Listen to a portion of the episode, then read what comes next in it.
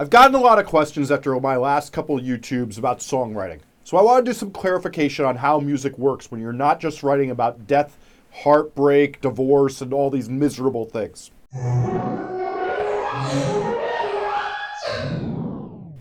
Hi, I'm Jesse Cannon, and this is Musformation.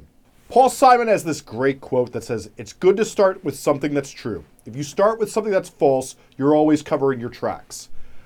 I've gotten some pushback on some of my most recent videos about that not every song that's powerful needs to be about heartbreak and death and emotionally painful things. While our own troubles do commonly inspire the most resonant expression since love songs are what affects most people, there are also thousands of powerful songs written about subjects that aren't pain and love. The first argument I hear about writing what's resonant to you is, What about all the rappers only rap about money, yo? At times, the most emotionally resonant thought someone could express is their lust for money, since the struggle of being poor is all that's on their mind. If that's all you think about, you need to express it. Oneohtrix Point Never writes songs to envision a sci fi film through music, since that's what he's most passionate about. Grimes says she imagines making a trailer for a fictitious movie. On White Lung's Paradise, Mish Way said she had little to purge in the way of relationship struggles since she's now happily married. So she adapted her obsession with serial killers by writing from their perspective. Right now, it's easy to find many people who are inspired by politics and bringing it into their music with great resonance. Plenty of songwriters adapt the stories that are told to them by others or read in books as they feel resonance with them. As long as that's what's trying to get out of them, they can do it in a way that's resonant to them and others.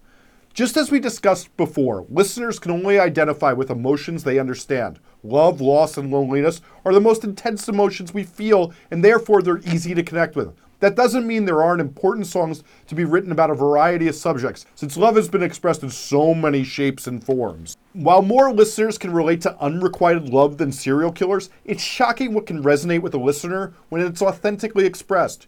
You can even be the most passionate person about partying. Hi, Andrew WK. As vacuous as that sounds, that's some musician's truth.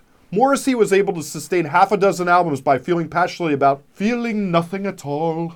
You must not force your passion towards a subject that's not what you authentically feel. What matters is the passion to pursue your ideas, along with fearlessness of showing others how you feel and your authentic need to say something on the subject.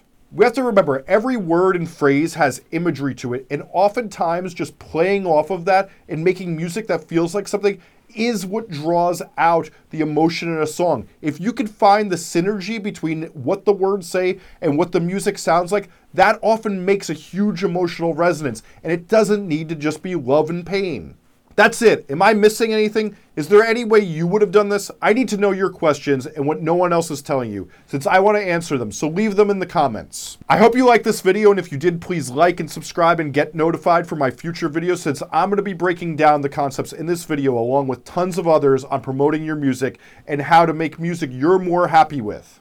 As well, I have a Facebook group that's linked below that is only helpful information. No one tried to sell you anything, playlist or con artists, only helpful information for musicians looking to be better themselves. If you want to learn more about me, make a record with me, or check out any of my books, podcasts, or anything else I do, head to jessecannon.com or at jessecannon on any of the socials. Thanks for watching.